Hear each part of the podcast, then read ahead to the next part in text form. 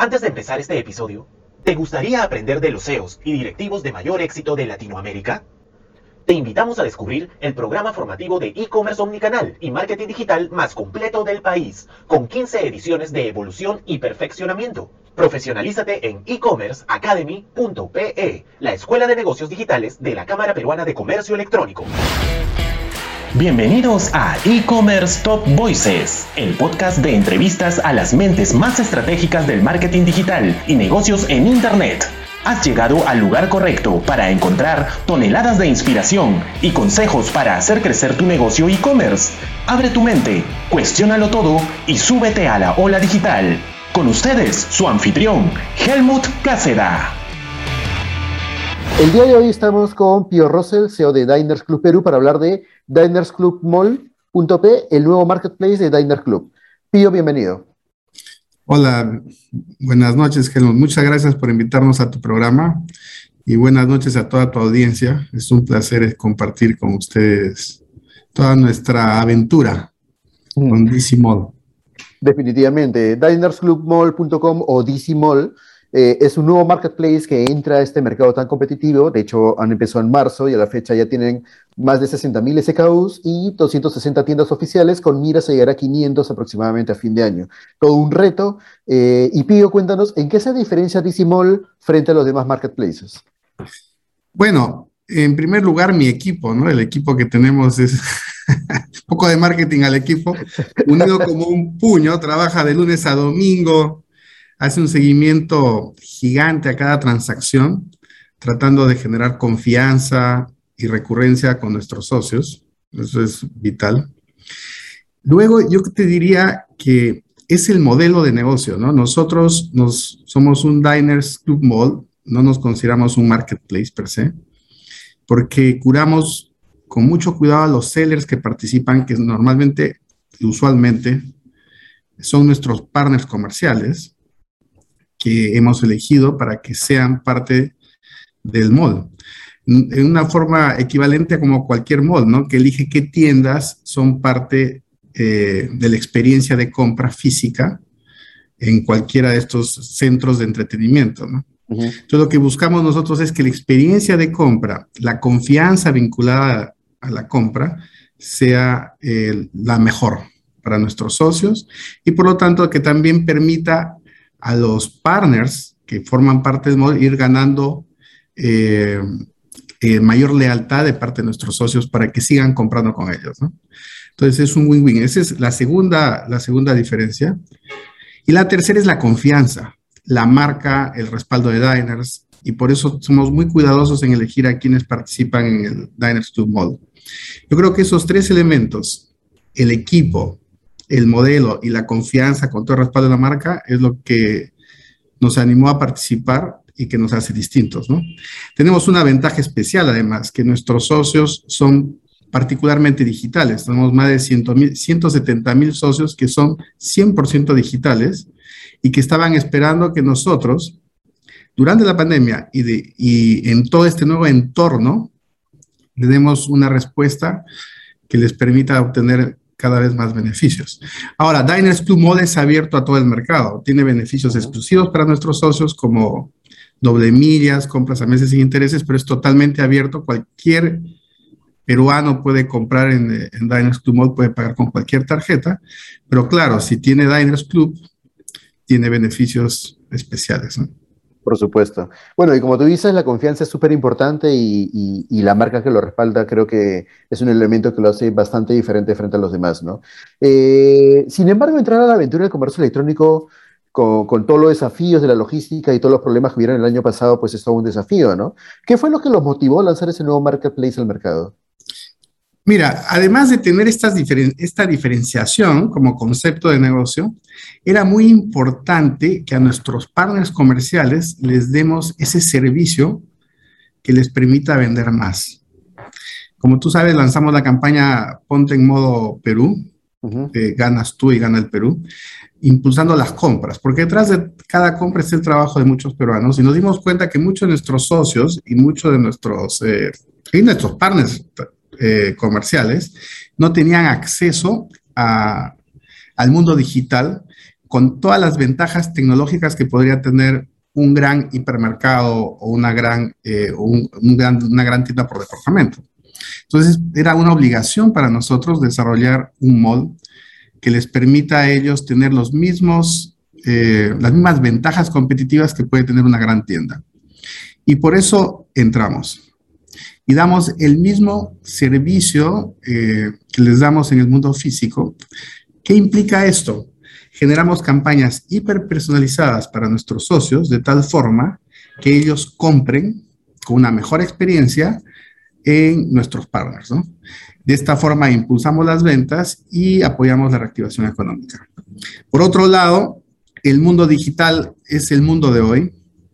Yo creo que algo positivo que ha traído la pandemia ha sido que ha acelerado la transformación digital del país, de las empresas. Esto va a mejorar muchísimo la productividad en general. Y Diners, que siempre ha innovado y ha participado eh, como punta de lanza tratando de generar mejores experiencias de compra, era fundamental que participemos y participemos con todo, ¿no? Por eso nos preocupamos de traer la mejor tecnología, el mejor, el mejor equipo, hemos montado un equipazo, eh, la mejor experiencia y la idea es que sigamos sorprendiendo a nuestros socios, a nuestros partners comerciales y a todos los clientes en general con las mejores soluciones de compra dentro del bol.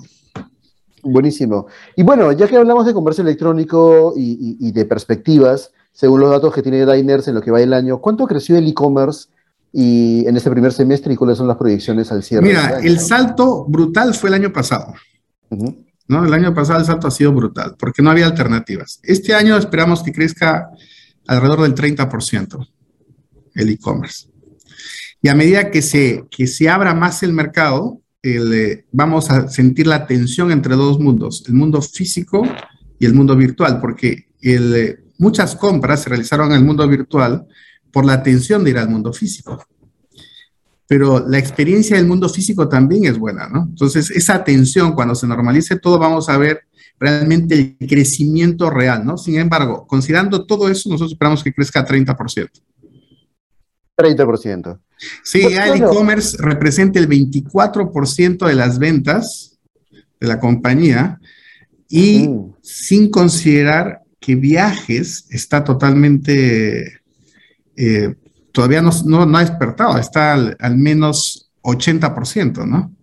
Entonces, considerando eso, el crecimiento podría ser, haber, haber sido mucho más alto, porque la categoría de viajes representaba el 50% del e-commerce. Totalmente. O sea, quitando viajes estás 30% arriba. Hmm. Increíble. Bueno, esperemos también que ese segmento se recupere. ¿Cómo ves la recuperación del turismo para lo que va del año? ¿Hay esperanza? A ver, eh, hemos tenido una recuperación. De hecho, el año pasado en las ventas se llegaron a desplomar 90%, ¿no? Totalmente. Sobre ese volumen hemos, nos hemos recuperado un 300 pero aún estamos en menos 70, menos, menos 75%. Yo creo que se va a ir recuperando, pero los niveles que teníamos eh, podrían tardar tres años en, en recuperarse totalmente, ¿no? Y va, a ser, y va a depender muchísimo de la vacunación y de las nuevas variantes del, del virus, ¿no? La variante Delta ha generado preocupación. En Estados Unidos nuevamente están eh, con mucha atención en, los hospitales. Los niños, ¿no? Los niños están con fuerza. El 50% de la población americana está vacunada y a pesar de eso están sufriendo el golpe de la tercera ola. Sí, Creo que es fundamental que en Perú nos vacunemos todos, ¿ya? Eh, ya eh, leí hoy día que han, bajado de edad entre 32 años. Qué bueno. Creo que tienen que bajar la más alta velocidad todavía para evitar que nos, nos toque la, variante Delta, que va a llegar a Perú como ha llegado a todo el mundo, y después va a venir otra ola más. Entonces, el catch-up entre las vacunas que se desarrollen, el conocimiento que tengamos del virus y los tratamientos, ese catch-up, a medida que el virus evoluciona, va a ser fundamental para la reactivación del turismo mundial, ¿no? Pero sí es muy, algo que hemos visto muy importante, Helmut, es que los peruanos estamos viajando más dentro del Perú. Y eso es muy importante y debemos de tomarlo además como una misión para reactivar el sector y dar trabajo a nivel nacional. Es decir, yo creo que todos y cada uno de nosotros, cuando piensen en viajar, en lugar de pensar irse a Estados Unidos o afuera, que corres más riesgos de contagiarte, debes de hacerlo dentro del Perú, eh, dando, porque de esta forma das trabajo en el país y el sector turismo es una lástima ver cómo está, sigue sufriendo, ¿no? Totalmente. Pues y aparte, yo creo que, regresas y estás 15 días encerrado en cuarentena, o sea, mejor quédate en casa y... Y claro, y, va, vete a Cusco, a la selva, el país es bello, los hoteles están ansiosos de recibir peruanos, entonces en lugar de ir a, a Miami, ándate a Cusco, al Valle Sagrado y la vas a pasar espectacular, y además estás haciendo, construyendo país, ¿no? Dando trabajo. Totalmente. Eh, ¿Y cuáles son los desafíos, eh, Pío, para desarrollar el comercio electrónico en este país? Mira, el mayor desafío es logística, logística, logística. Somos uno de los países más atrasados en logística de la región. y es el mayor reto que tenemos en Diners Club Mall. Es decir, el asegurar la logística, el cumplir con los tiempos de entrega, en bajar la atención de la persona cuando compra, porque tú cuando compras tienes una atención primero de si te va a llegar, ¿no? ¿Cómo te va a llegar? Si no se equivocaron en el producto cuando te lo envíen. Y a esa atención le sumas el tiempo. Y no, y no es que seamos demasiado planificados para comprar eh, por el mundo digital, ¿no? Entonces, la anticipación para comprar y satisfacer una necesidad no es tan alta. Eh, por lo tanto, la logística, la confiabilidad de la logística va a determinar el desarrollo del comercio electrónico porque está vinculado a la confianza de compra y a, la, que realmente satisfagas tu necesidad en el tiempo que esperabas, ¿no? Recordemos que estamos en el mundo de lo inmediato. Todos quieren resolver sus problemas en forma inmediata. Nadie tiene paciencia para esperar nada. Totalmente. nos pasa en, en, nuestra vida privada, nos pasa en la vida profesional. Tú mandas un WhatsApp y, y esperas que te respondan de inmediato, ¿no? Mandas un correo y que te, respondan de inmediato. Y no va a cambiar tu vida si te responden de inmediato o te responden un poquito más tarde, no va a cambiar nada, pero esa sensación de querer todo, esa ansiedad, en el comercio electrónico es de igual forma muy alta. Entonces, diría que es la mayor barrera porque está vinculada a la confianza y la confianza es la que genera la recurrencia y la compra. Totalmente, y por eso justamente estamos pasando un modelo de quick commerce donde ya no peleas por la última milla, sino por el último minuto, ¿no? Por supuesto, esos modelos que están en China, Amazon ya los implementando, pues hasta que lleguen a Perú, primero hay que ordenar la casa, como tú dices, y luego soñaremos con llegar a ese tipo de modelos, ¿no? Aunque varios ya están hablando de que tienen ese servicio, pero bueno, veamos, veamos qué es lo que pasa. Y, ya que estamos hablando del impacto de los cyber y de las campañas, ¿cuál ha sido el impacto de un cyber en las ventas online para Dissimol?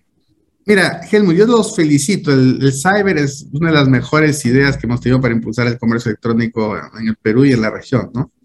De hecho, es tan importante que, que, las metas de ventas en el comercio electrónico y en el Diners 2 Mall se miden por los cybers. Tenemos cyber, entonces significa que la facturación va a ser muy importante, ¿no? El problema es cuando no hay cyber, es cómo haces catch up al cyber. Entonces, en el cyber, cuando tienes cyber en una semana vendes lo que vendes en un mes. Y el reto es tener todos los equipos preparados para adelantarte y lanzar las campañas con la anticipación y la personalización eh, que te permitan diferenciar y tener la atención de tus consumidores, ¿no? Entonces, nosotros en ese sentido somos, yo creo que tenemos un equipo muy, muy afiatado, eh, que trabaja de una forma muy estructurada y que logra eso, es decir, eh, nos adelantamos con la suficiente anticipación al cyber, usamos todas nuestras plataformas, nuestras redes sociales y eh, nuestro, nuestro equipo de influencers para empujar y generar la atención que significa eh, las ofertas de Diners Club en, el cyber, ¿no? Lo que sí creo es que eh, una, una, idea interesante sería como cámara que desarrollen conceptos más cortos, ¿no?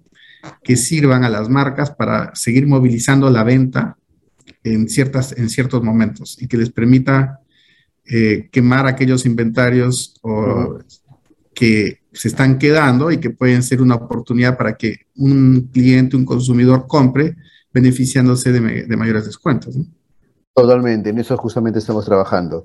Eh, y, bueno, yo me imagino que son las mismas categorías que en todos los otros, eh, los otros espacios, pero igual coméntanos cuáles son las categorías que más se mueven en Mall durante ese tipo de fechas. Mira, en Diners Club se, se vende principalmente tecnología y electrohogar.